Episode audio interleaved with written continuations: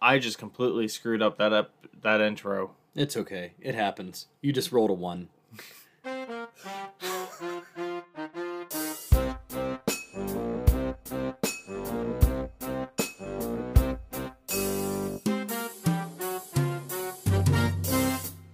Hello and welcome to this episode of Magic the Gathering Under the Hood. I'm your host Chris, and I'm joined as always by Joe. Say hi, Joe. Hello, everybody. And for this episode, be sure to pack your bags, grab your gear, some rope, light some torches, because we're going to be covering the venture mechanic. This mechanic is pretty simple, but the real fun comes from the dungeons that are being explored. Which of the three will you want to explore? Hopefully, this episode will shine a light into the ins and outs of this new and interesting mechanic. First and foremost, if you want to reach out and get a hold of us, if you have any questions, comments, concerns, you can do so by emailing us at mtgunderthehood at gmail.com. You can also find us on Facebook and Twitter by searching MTG Under the Hood. So, for the deck of the week, Joe, what you got? I started 2022 off with a brand new deck. Not kidding. Literally built this on New Year's Day. Was so excited. I had seen so I we always go off and we we are looking at other creators' content, everything. One of the creators that I was really interested in is Mitch from the Commander's Quarters. Fantastic, fantastic host, does some wonderful work. But he had put together a list of his like top tier commanders from 2021. And so he took all of the S tier commanders from the different sets and he ranked those, you know, D, C, B, A, S there was only one S tier commander, and it was one that I had been after for a while and wanted to do something with and build a deck around it. It was Orvar the All Form. So once he had said that and he started talking about all the different things you could do with Orvar, I happened to go watch his Close Quarters episode where one of his buddies played their Orvar deck. Now, the Orvar deck did fairly well and got to do what it wanted, kind of, but it also got wrecked pretty bad by another. So I built this deck, and one of the most enjoying parts I had out of it was going and finding all these old, strange, obscure cards that, for the most part, you would never use any other setting. And Chris, you'll attest to this. You got to play my Orvar deck on Friday night. Mm, that And- I did. And when you are ramping in mono blue, and when you're casting instant spells and making five Archaeomancers at a time, when you are wiping the board from Scourge of Fleets on a regular basis, and when you essentially have five copies of Orvar on the field at one time, it's a deck that can get out of control pretty quickly if you don't keep it under control. You actually ran out of copy tokens and everything else that you were trying to use I did. as tokens, and we ended up having to put dice on everything. We did. I, I had about 25 cards that I could use as copy tokens and just completely ran out of. But it has been a great start. I was really glad I got to play it and, and glad I got to do the thing. I will probably use it again, uh, but it will also probably be one of those decks where we'll we'll have the rule zero conversation. Be like, hey guys, so I finally got to test this out. It works a lot better than I thought it would, and it can get really nasty really quick if I get the right kinds of cards. So uh, if you're okay with me playing it, I will. And if not, if you'd rather me put it away, I'll I have other decks that I can. So, Chris, I think you built a brand new deck to start off 22, 2022 as well. I did. So I was going through all of my cards, sorting you know, and everything, trying to organize the s- small collection, not so small collection that I have, and uh, I came. I was going through some of the uh, um, the fat packs that I just used to store a whole bunch of cards, Right. and it was the uh, Strixhaven one, and Mhm. I found and I found a copy of Dina Soul Steeper. Great card. Oh yeah, like, Great card. and I uh and so I jokingly built it built that deck for based off my wife because she's a all of us our friend group we consider her to be a druid She's very good at growing plants and using plants and, And- and- obscure exotic plants. She's excellent. and in the card art for Dina she has a cup of tea Yes. and we have a whole bunch of tea in the house so I made that one for Emily and uh and so I built it and I did it around the whole um like life gain stuff right. and I was tr- trying so hard.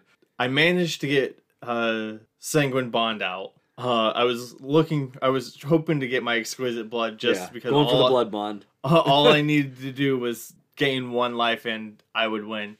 I was actually thinking about it, and if I had gotten Sanguine Bond first, uh, sorry, if I had gotten Exquisite Blood, I could have, I could have actually. So done- I because I think Exquisite Blood and Dina work together. Yes, but because- Sanguine Bond and Dina Yeah. don't really work together. So if I had gotten of- yeah, they're, they're redundant decks. Yeah. Yeah. So if I had gotten Exquisite Blood out, then it would have been the really nice like drain combo. Yeah. And Gain uh, and drain. Yeah. oh, it's yeah. awesome. um, and I actually I pl- playing it first time. The mana, like I had the mana base and everything from that one game. It looked, it ran beautifully. I only lost because did I lose that one? Yeah, I lost because the other guy was just able to pretty much overrun and everything, and his deck started going off. Oh, was he doing the the Prismari Zaffai deck? yeah, he was- yeah, the big spell deck. Yeah. Yeah, he was running. Yeah, he was running a spell slinger, and I was just trying to do life gain shenanigan stuff. Yeah, I played that deck. It can get really difficult and Uh, after a while. He stopped playing his commander after the third time I killed it. Nice. Oh yeah, I made sure to include kill spells. In it. Oh, absolutely. just oh yeah, I put a lot of targeted kill. No, no power word kill, eliminate, murder, uh, walk the plank. terror. There Mhm. you yeah, good old fashioned stuff. Yeah, you can't go Um, wrong with it. And then I also made another one. Oh, really? Yes, we played it uh, the other uh, whenever we. Did Oh, about it? right, right, right. The um Waffle Waffle Hizzy. Yes, yes, we played that last time. Right. Yeah, we talked about it on the last episode. Yep. Yeah. Um, I think I did. Uh, did I rebuild one? Oh, and I rebuilt the Ark. of course. and yeah. got to play it. And so yeah, uh, Saturday I went and played oh, nice. home and played Dina the first game, Cool. Yark the second, and uh, Yark was kind of meh. I Okay. remembered a major. I re- could remember like the big spells, like all the big cards in it and everything. I just couldn't remember all the like filler. And then game, Ravenous Chupacabra. yeah, he's in there along with the two masters. Um, and then game three, the guy that we were playing, he pulled out his Yark deck, and I pulled out Conrad. And, I'm sure that was a fun game. uh, um, he in like the course of like, uh, he ended up doing it to where he could exile the top, exile the top card of his um, exile the top card of your uh, library if it's a permanent. Repeat the process Oh, and yeah. then it all enters the battlefield all at once until you hit it. He has two uh non-permanents in that deck. oh, my. So yeah, um, and he had a Lotus Cobra on the field with Yarick Ooh. and a Panharmonicon So just making mana, three triggers per. per per land, and he dropped uh twelve lands. Oh, man. Uh, he he went down. He only had uh twenty cards left in his library, wow. and we were about turn twenty in, and he just dumped everything out. well, the fact he made it to T, that's that's pretty far into the game. I think it was like it was like we'd been going for a little bit. I mean, Right. it, it turned into like an hour. It was like an hour for minute game, and so and it was just a three player game. oh, wow. Um, and so he just dumped that, and we went, "Yeah, you won." Yeah, that's there's no coming back from because that. he had the Peregrine Gray, uh, the soul bonded Peregrine Drake out. Oh yeah, I think that was it. Was either that one. It was either that game or his Urza one that he played. I don't know. They all just kind of ran together, but I had a blast playing. Like good. I'm very happy with it, and um, it just I got some of the cards that I needed when Mhm. I needed them, and I'm just happy with how I built it. Good. All right, so enough about the decks that we've uh, built and whatnot. So we got some words to live by. I'm gonna take the first one. Joe, you can take the second one. How's Sounds that? Sounds good.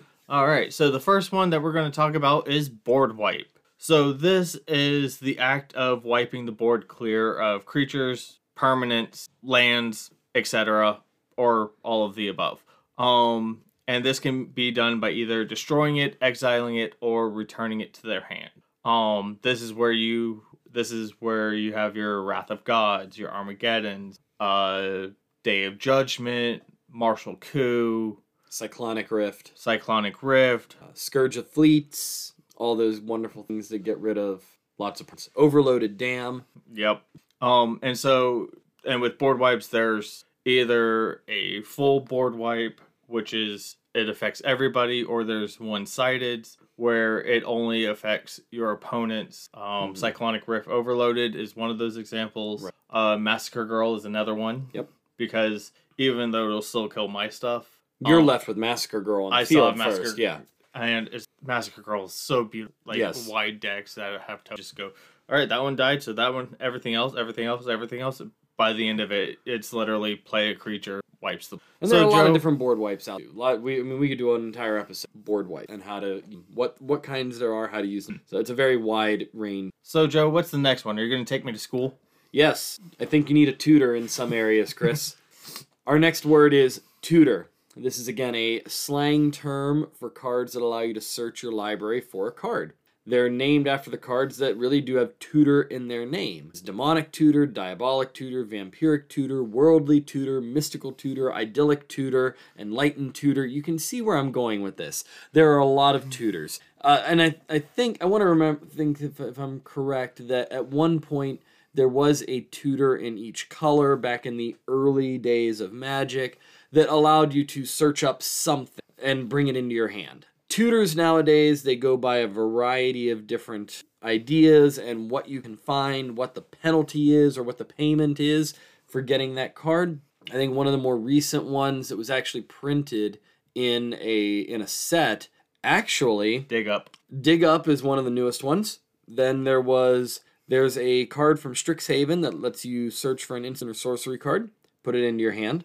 There is Grim Tutor that was printed in Magic 2021 or Core Set 2021. So tutors are still coming out. There's still something that you can find. Their usefulness varies depending what you want to do and how you want. But I, when you hear the word tutor, just understand it means someone's going to go search for a card that they want. Sometimes they'll have to reveal it, sometimes they won't, but it means they're going to basically go find what they want. So, what is today's focus, Chris? So today's focus is venture into the dungeon, the venture mechanic. So it so venture debuted in the Adventures in Forgotten Realms. It was designed to give players a flavorful mechanic related to the concepts associated with Dungeons and Dragons, because uh, AFR was the Dungeons and Dragons set. Forgotten Realms is a setting for the Dungeons and Dragons world. It was a nice marrying of the two. Yeah. Um, and venture into the dungeon isn't a keyword or an ability word. It's more of a mechanic. Right, and it because it's it's not like flying or trample, where which are keywords. It's not like um, I'm trying to think uh, heroic or Exploit. strive or So Joe, with all the you know preliminary stuff out, you want to take care of the rules? Here we go. My level one judge duties. Let's talk about the rules for venture into the dungeon. This time we're looking at 701.46 of the comprehensive rules. 701.46a. If a player is instructed to venture into the dungeon while they don't own a dungeon card in the command zone, they choose a dungeon card they own from outside the game and put it into the command zone. They put their venture marker on the topmost room. See Rule 309 Dungeons. We'll get into this more in a little bit when we actually talk about the dungeons in their entirety because they are rather important cards for this particular mechanic. 701.46b. If a player is instructed to venture into the dungeon while their venture marker is in any room except the dungeon's bottommost room, they choose an adjacent room following the direction of an arrow pointing away from their current room. If there are multiple arrows pointing away from the room the player's venture marker is in, they choose one of them to follow. They move their venture marker to that adjacent room. 701.46c. If a player is instructed to venture into the dungeon while their venture marker is in the bottommost room of a dungeon card, they remove the dungeon card from the game. Doing so causes the player to complete the dungeon. They then complete the procedure obtained in, excuse me, outlined in Rule 701.46a again. So, let's talk about some ideas when it comes to just dungeon general. Because there are actually a lot of rules that go along with the dungeon in particular, so we're not going to get into those in particular. We're going to talk mostly about just a couple quick rules associated with venturing into the dungeon. So we went over those. Keep in mind when you are venturing into the dungeon, it's usually some kind of triggered ability that's going to cause you to do that. And you'll see that as we talk about some of our featured cards. You'll also remember that when you are going from room to room, follow the arrows. It's not like a dungeon in, you know, Dungeons and Dragons where you're looking for hidden doorways or anything like that. They're very simple. Follow the arrows, go from one room to the next whenever you're told to venture into the dungeon. And of course, once you have finished that dungeon, you set it off to the side, and then you actually get to choose your dungeon each time you're told to venture in. And when, once you've started a dungeon, you have to complete the dungeon. Then you can start a second. You can't do have two multiple dungeons going at one time. You have to stick into one dungeon at a time. But once you've completed that dungeon, you can complete it again and again and again, or you can go to one of the other dungeons. There are three to choose from. So take your pick. All right, uh, that's really about what it has to do, the rules when it comes to venturing into the dungeon.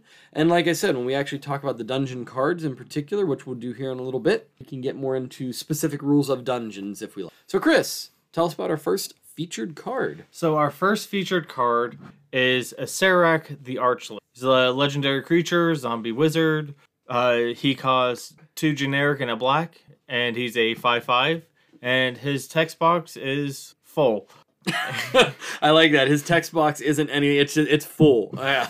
uh, and his abilities are when Acererak the Archlich enters the battlefield. If you haven't completed Tomb of Annihilation, return Acererak the Archlich to its owner's hand and venture into the dungeon. And then uh, he also has whenever Acererak the Archlich attacks, for each opponent you create a 2 2 black zombie creature token unless that player sacrifices a creature. So with this one, there is actually a somewhat infinite combo.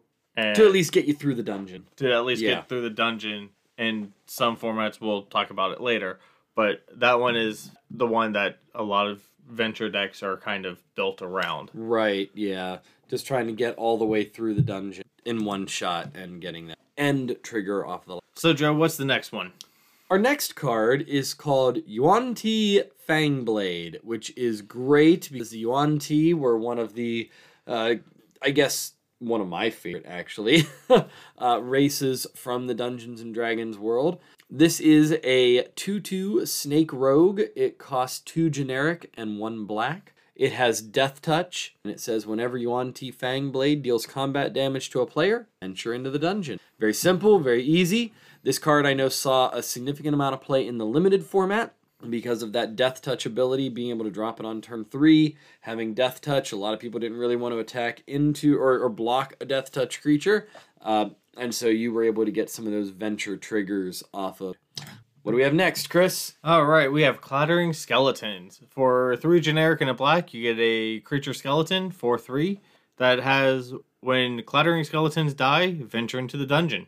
Um, best way I can see about using this is uh, reanimating it, bringing it back from the dead, repeating the process. Yeah, uh, this one was very popular i- as a blocker or an aristocrat's idea. Yeah, it, it did a lot of work in the, the death trick. Now let's get to the star of this show. So the actual star of what I think the, the the venture into the dungeon mechanic is actually doesn't have a venture trigger, but this is Hama Pashar Ruin Seeker. It's a 2-3 human wizard for a generic, a white, and a blue, and it has room abilities of dungeons you own trigger an additional time. So with this on the field, you get twice as many triggers from each of the rooms that you're going to go through. And again, we'll talk more about what that means here in a little bit once we start talking about all of our different dungeons. But yes, Hama Pashar, excellent card, really made a lot of difference when it came to going up against those dungeon decks. And I remember when we did a couple drafts and especially we did pre-release I remember in particular the guy that ended up winning at our LGS that night. He was running a an Esper Venture deck that had Hama Pashar in it, and he was annihilating. He was able to get so many triggers off of this particular creature. Getting those those room bonuses basically twice made a huge difference in what he was able to do. And so Hama Pashar, even though doesn't it, it doesn't have its own triggered ability for venturing into the dungeon made a huge difference in the amount of value you get out of the different dungeon. So, Chris, I'm going to go ahead and make sure I have some rules correct when it comes to venturing in the dungeon. Would you give our listeners a bit of an overview of the three different dungeons they can explore in the Adventures of the Forgotten Realms? I can sure try. All right, so there are three dungeons. There is the Lost Mine of Phandelver, and this is usually this is typically the regular option. This one is pretty pretty easy to get through with okay um payoff for it. And then there's Dungeon of the Mad Mage. This one's slower, but it does have a bigger reward. And then there's Tomb of Annihilation. It's the fastest, but it's also the um for the Lost Mine of Phandelver. Uh, I'll just go through the rooms. Yeah, if you you want to do that, yeah. All right. So the first room is cave entrance, and the ability of that room is scry ro- scry one.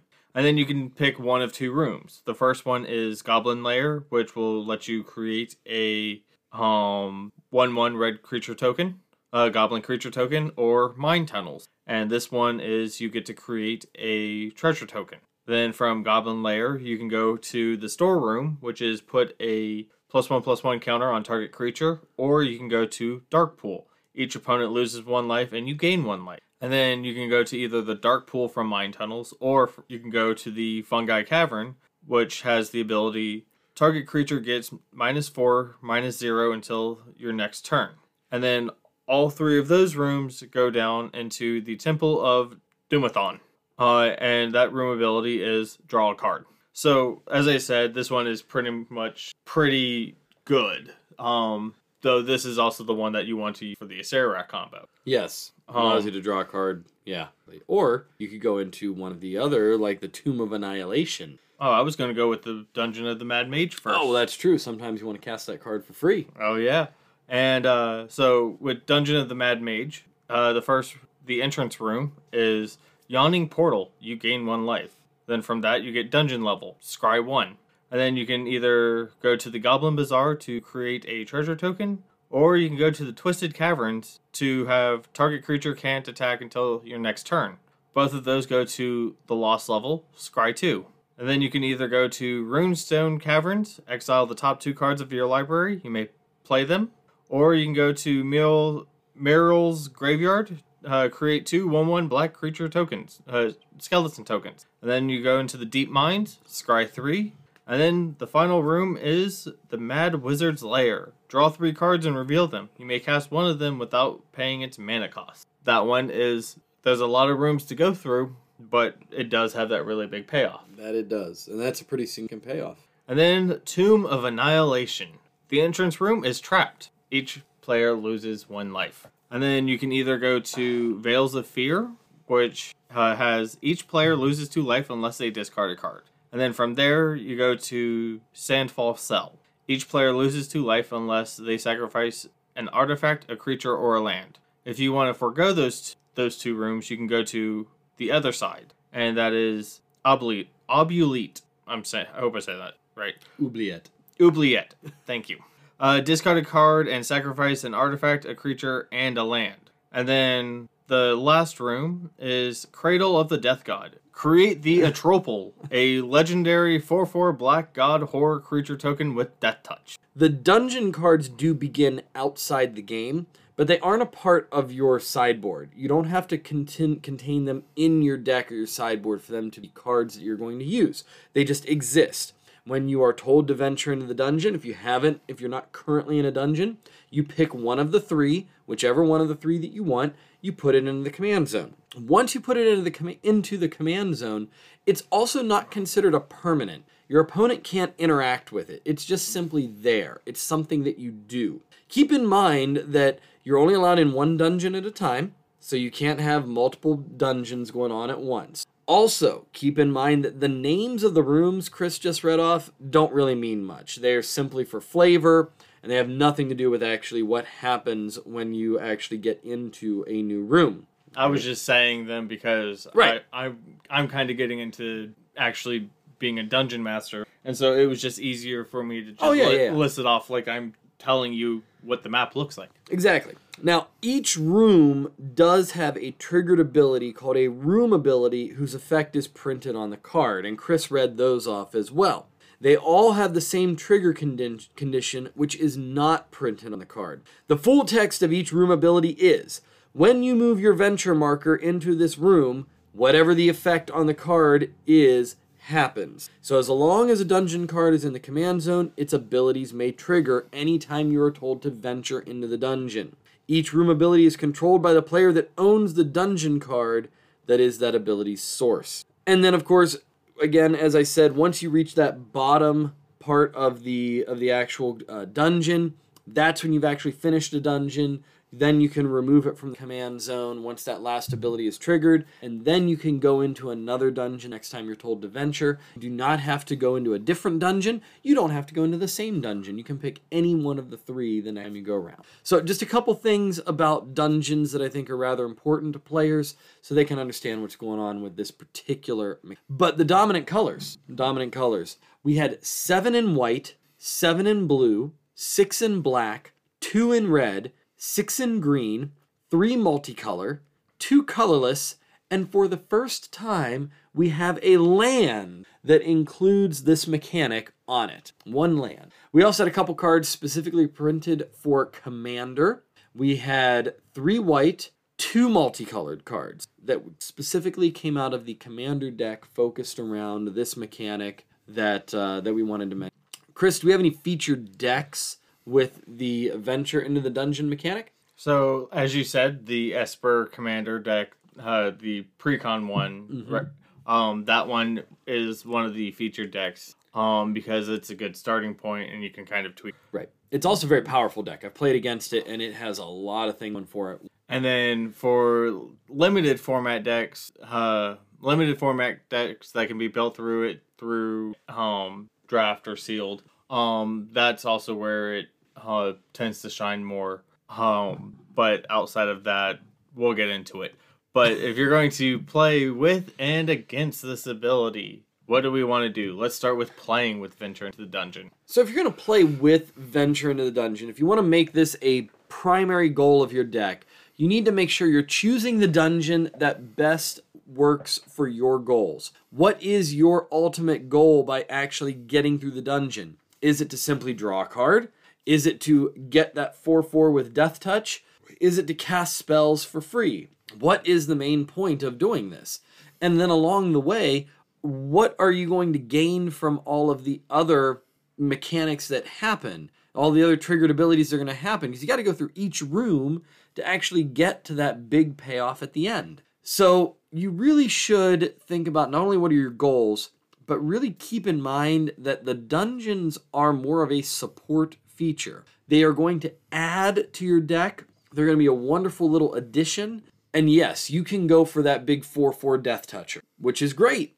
That would be wonderful. You can go for casting spells for free. You can go for just drawing extra cards. But keep in mind, it shouldn't be something that it, should be something that your deck is designed to do, but you're getting benefits from it. It's, it's like a constant support option, not just let's get that 4 4 and then I'm going to win the game. That's probably not going to happen. Finally, you need to know how you plan to get through the dungeon. The cards that we have talked about trigger in a variety of ways. Sometimes it's when a creature dies, sometimes it's when a creature enters the battlefield, sometimes it's on attack. How are and it's usually some kind of triggered ability like how are you going to actually get through the dungeon? You need to plan ahead.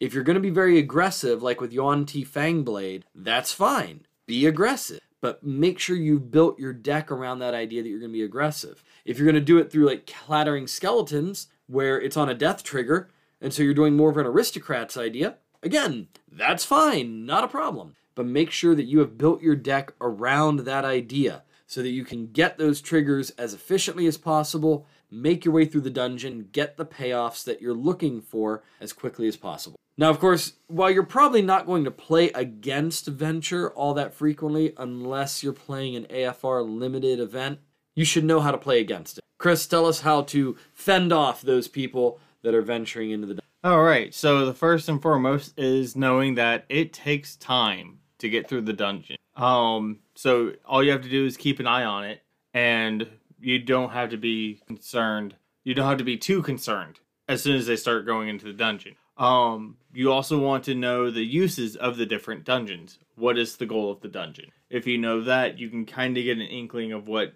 they kind of want to do. Um, how are they? How is your opponent venturing? What triggered abilities are they using to venture into it? Is it into the battlefield? Is it triggered abilities? If you can see how they're doing it, you can find a way to mitigate that. If it's on into the battlefield triggers, easiest way is to counter the spell. Stifles the stifle the triggers So- if you have that opportunity available. Um, if it happens on, uh, if it's a death trigger, exile it. It won't die. It'll be exiled. They won't get their trigger. So once you know how they're using, how they're planning on using the abilities to trigger the venturing, you can then from that point figure out ways to get around all of that so that they can't get their payoff. Or even if they are getting the payoff, it's minimal. You know, Exactly. yeah, you're you're keeping it in check so that they're not really getting a lot of the benefit. All right. And uh for uses in different formats. Um nope, not going to happen. Joe? like we we had one commander deck that was really geared towards venturing into the dungeon and we we sort of knew wizards was going to do this after all it's dungeons and dragons is wizards intellectual property as well so when they had the venture into the dungeon mechanic we kind of figured just like they had with oh what was the the aggro deck mechanic that came out of i can't remember it now uh, when you attack with power six or greater. Anyway, I'm sure it'll come us eventually. Ferocious? Nah, that one was from Theros set, maybe. No, Ferocious was from that was Tarkir. Takir. Yeah. Anyway, not the point. The point is, we knew they were going to build some kind of deck that would featuring Venture and Dungeon, and they did, and that's great. It's a solid deck. It works really well. A couple little upgrades here and there just to fine tune some things. Get out, get take out some cards that really aren't on theme or don't really work as well with the mechanics, and you've got yourself a solid deck. I know. Guy at our LGS bought it. He tweaked it a little bit. It it annihilated us several times. It's a good deck, but outside of that, it doesn't work. No, it's it's not going to happen. The venture mechanic, it takes way too long to get any of the benefits that you need. And in all honesty, we sort of talked about this in our last episode, and I made mention that I thought Vic Venture was a really cool, unique, different mechanic. It was something that I was really impressed with from all of the different sets from 21. But as I also said, Adventures in the Forgotten Realms, while a wonderful standalone set, something that if you're do- if you're just playing limited, it's going to be a lot of fun, very flavorful, well done, unique set. The set in and of itself is not going to affect majority of outside, especially the venture. It's too slow. You don't get the payoffs quick enough. And quite frankly, there's too many hoops to jump through to just get the payoffs of the of, of the individual dungeon. At least that's my opinion. Yep.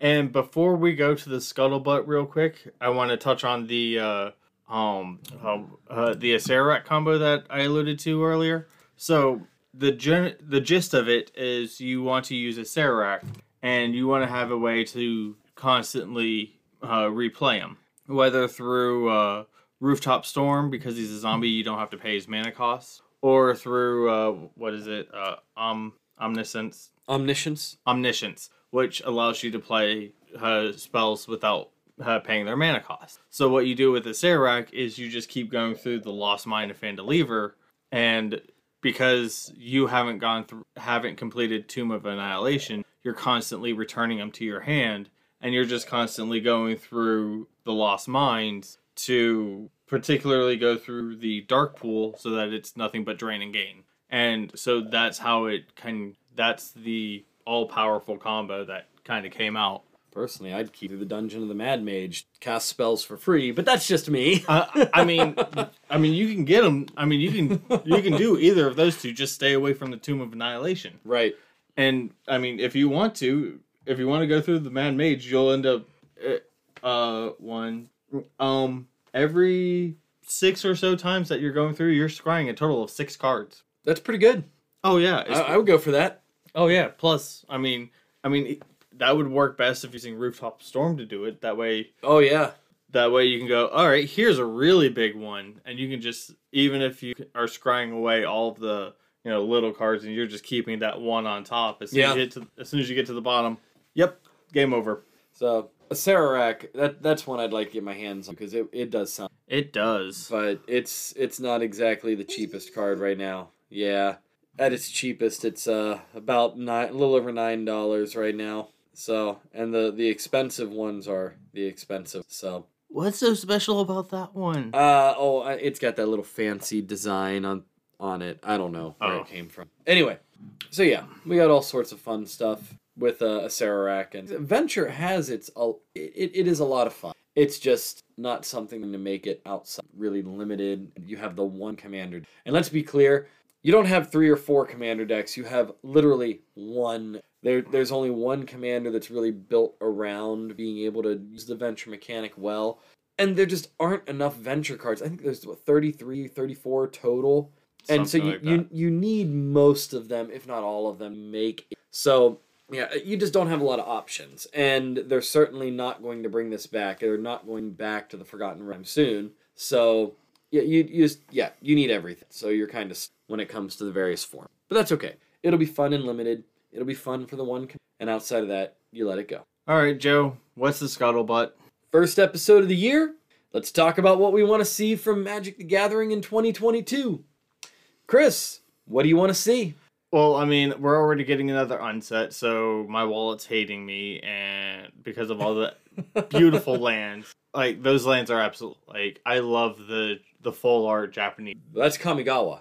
Oh yeah, that's Kamigawa. So, but I mean, still, even the full art unlands. Oh, they yeah, they're fantastic. Yeah, but Kamigawa, I love the Japanese lands that they have for it, and I've looked through a couple of the uh like some of the leak spoilers and everything for it, and that looks good. Um, I'm really interested interested to see how the whole uh criminal underworld realm or the mob realm, New Capenna, yes. I'm I'm interested to see how that turns. and then uh let's see what else is new. What else is coming up? Uh, Jumpstart two, right? I think Is there a Jumpstart 2? yeah, I think there's a Jumpstart I think there's two. a Jumpstart 2. I think you're right. Yeah, Which- second Jumpstart is which so you and I we we finally were able to get our hand earlier this year we were able to get our hands on some jumpstart and we absolutely fell in love with it. Oh, it was fantastic. It's a wonderful, wonderful set. It really is. I still haven't gotten to Tiny Bones. Me either. I never got a Tiny Bones. Got my Allosaurus Shepherd, got my Sheoldred, never found a Tiny Bone. And but I'm just I can't wait to see well, not this year, but maybe next year. I know that they've gotten away from it. And I know that uh the War of the Spark uh Return to Ravnica 3 or whatever it was. The That was return to the return to Ravnica. Yeah. that was the last block that there was. Right. Uh, The, the traditional sense of the the Three block. sets yeah. to make a block. Yeah. I wish we could get another block because Oh, I do too. because a block was able to give you a full story, Yeah. like start, middle, end. Like Shards of Alara, then to Conflux, then to Alara. Re- Yeah. it told a story of what happened. Um, my favorite one was uh, it was uh, the Scars of Mirrodin. So it went Right. Scars of Mirrodin, Mirrodin besieged New Phyrexia. and fun and i believe that there was actually like a poll going on like who would win And then they came out with the symbol for uh for New Phyrexia and, the and then we found out and then we found out oh it's new phyrexia and everybody went, "Well, crap." It was like awesome and like it's just that whole being able to tell the story I know. uh, that's one Being able to tell a proper story, instead not trying to shove it all into one set, kind of an, you know. And we're we're we don't get that anymore. And I understand why Wizards doesn't do it. I know they don't make as much money off of the the second two sets because they have the big set that started the block, and then the next two sets were always smaller, 150. Which again, personally, I think that was the way to go about it. I maximize your profits while at the same time it didn't cause wallet you know, and so I was willing I, I would be willing to go ahead and spend yes I'll buy a box of Shards of Alara yes I'll buy a box of Conflux yes I'll buy a box of Alara Reborn and whatever your summer set happens because I I have the money to do that that's not a problem but now you know you're looking at the lineup for 2022 and I'm thinking all right I, I gotta pick and choose. I can't drop money on seven different release sets that are coming out this year. But we'll see. What else are you looking forward to in 2020? well, I was gonna save this for the end, but uh, one thing that I'm looking forward to in uh, 2022 is getting the Discord up and running. That would be fun. Yeah. Because I the Discord actually took a little bit of a back burner Well, that's all right. Yeah, I mean, it's no big deal. until the other day whenever we played on Spell Table and we used Discord rather than Spell Table for Yeah, video. Oh, sorry, for home. the For audio voice. chat. Yeah. And I was like, oh.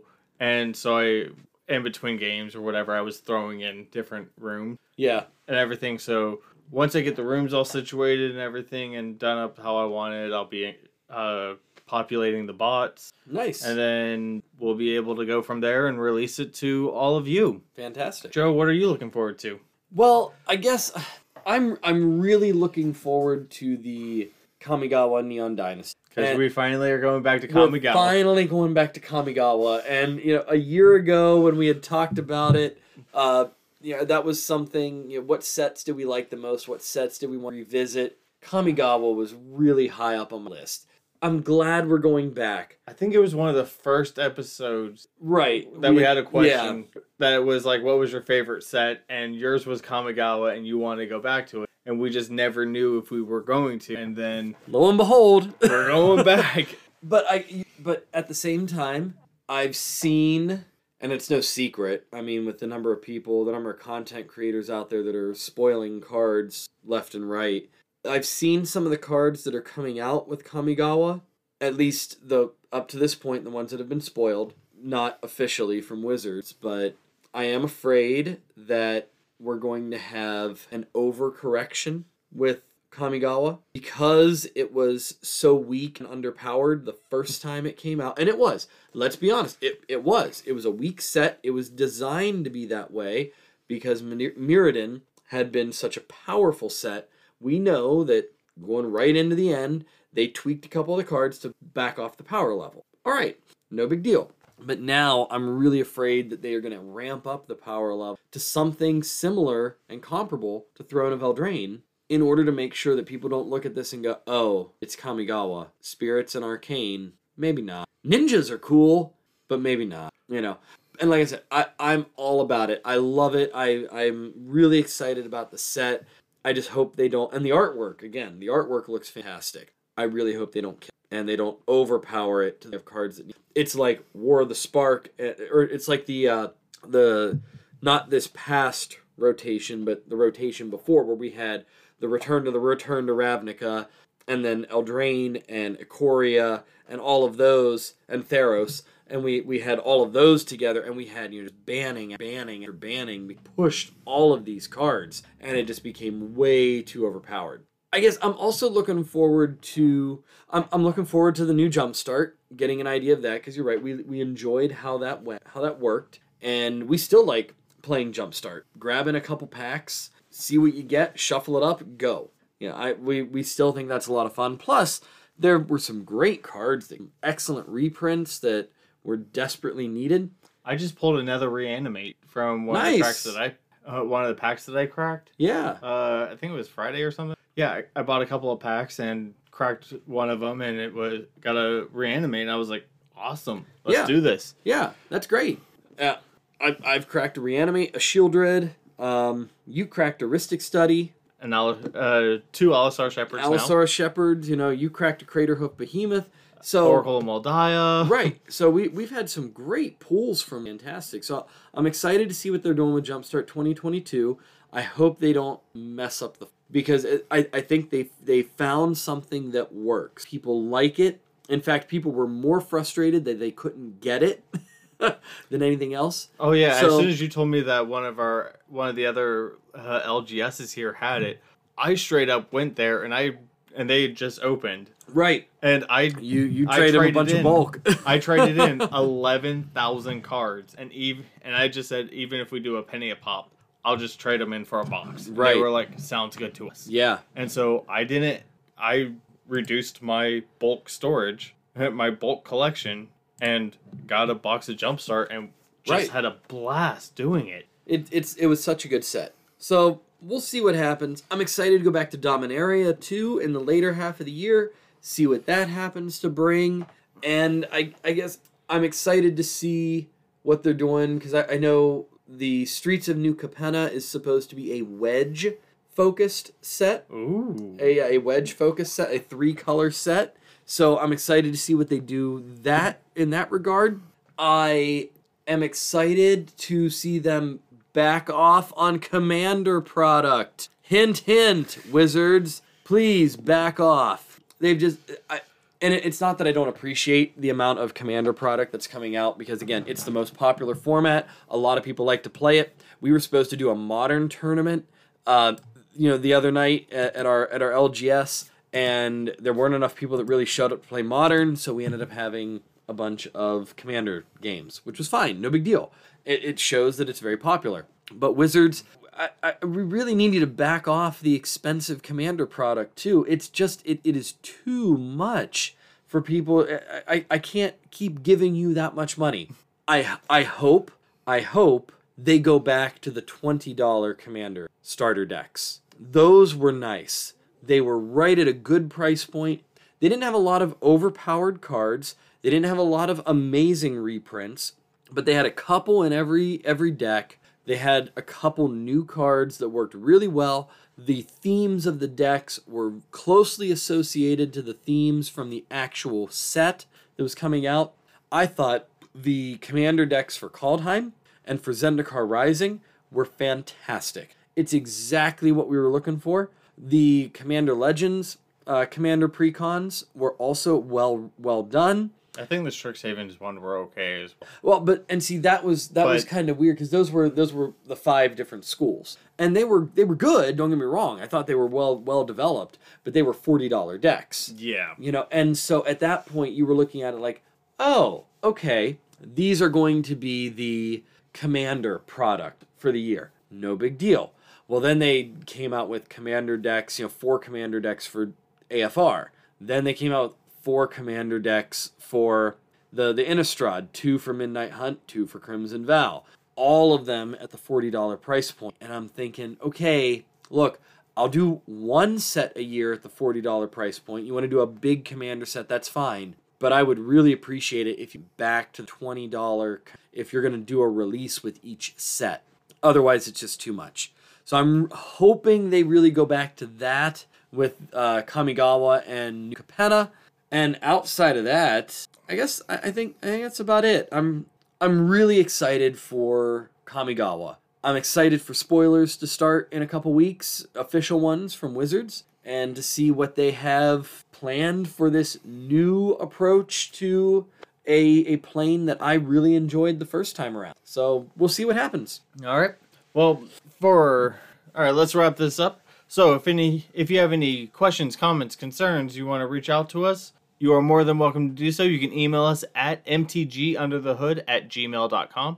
You can also find us on Facebook and Twitter by searching uh, MTG Under the Hood. Thank you for listening to this episode of Magic the Gathering Under the Hood. I'm Chris. And I'm Joe. We look forward to delving deeper under the hood with you in our next episode. Stay tuned.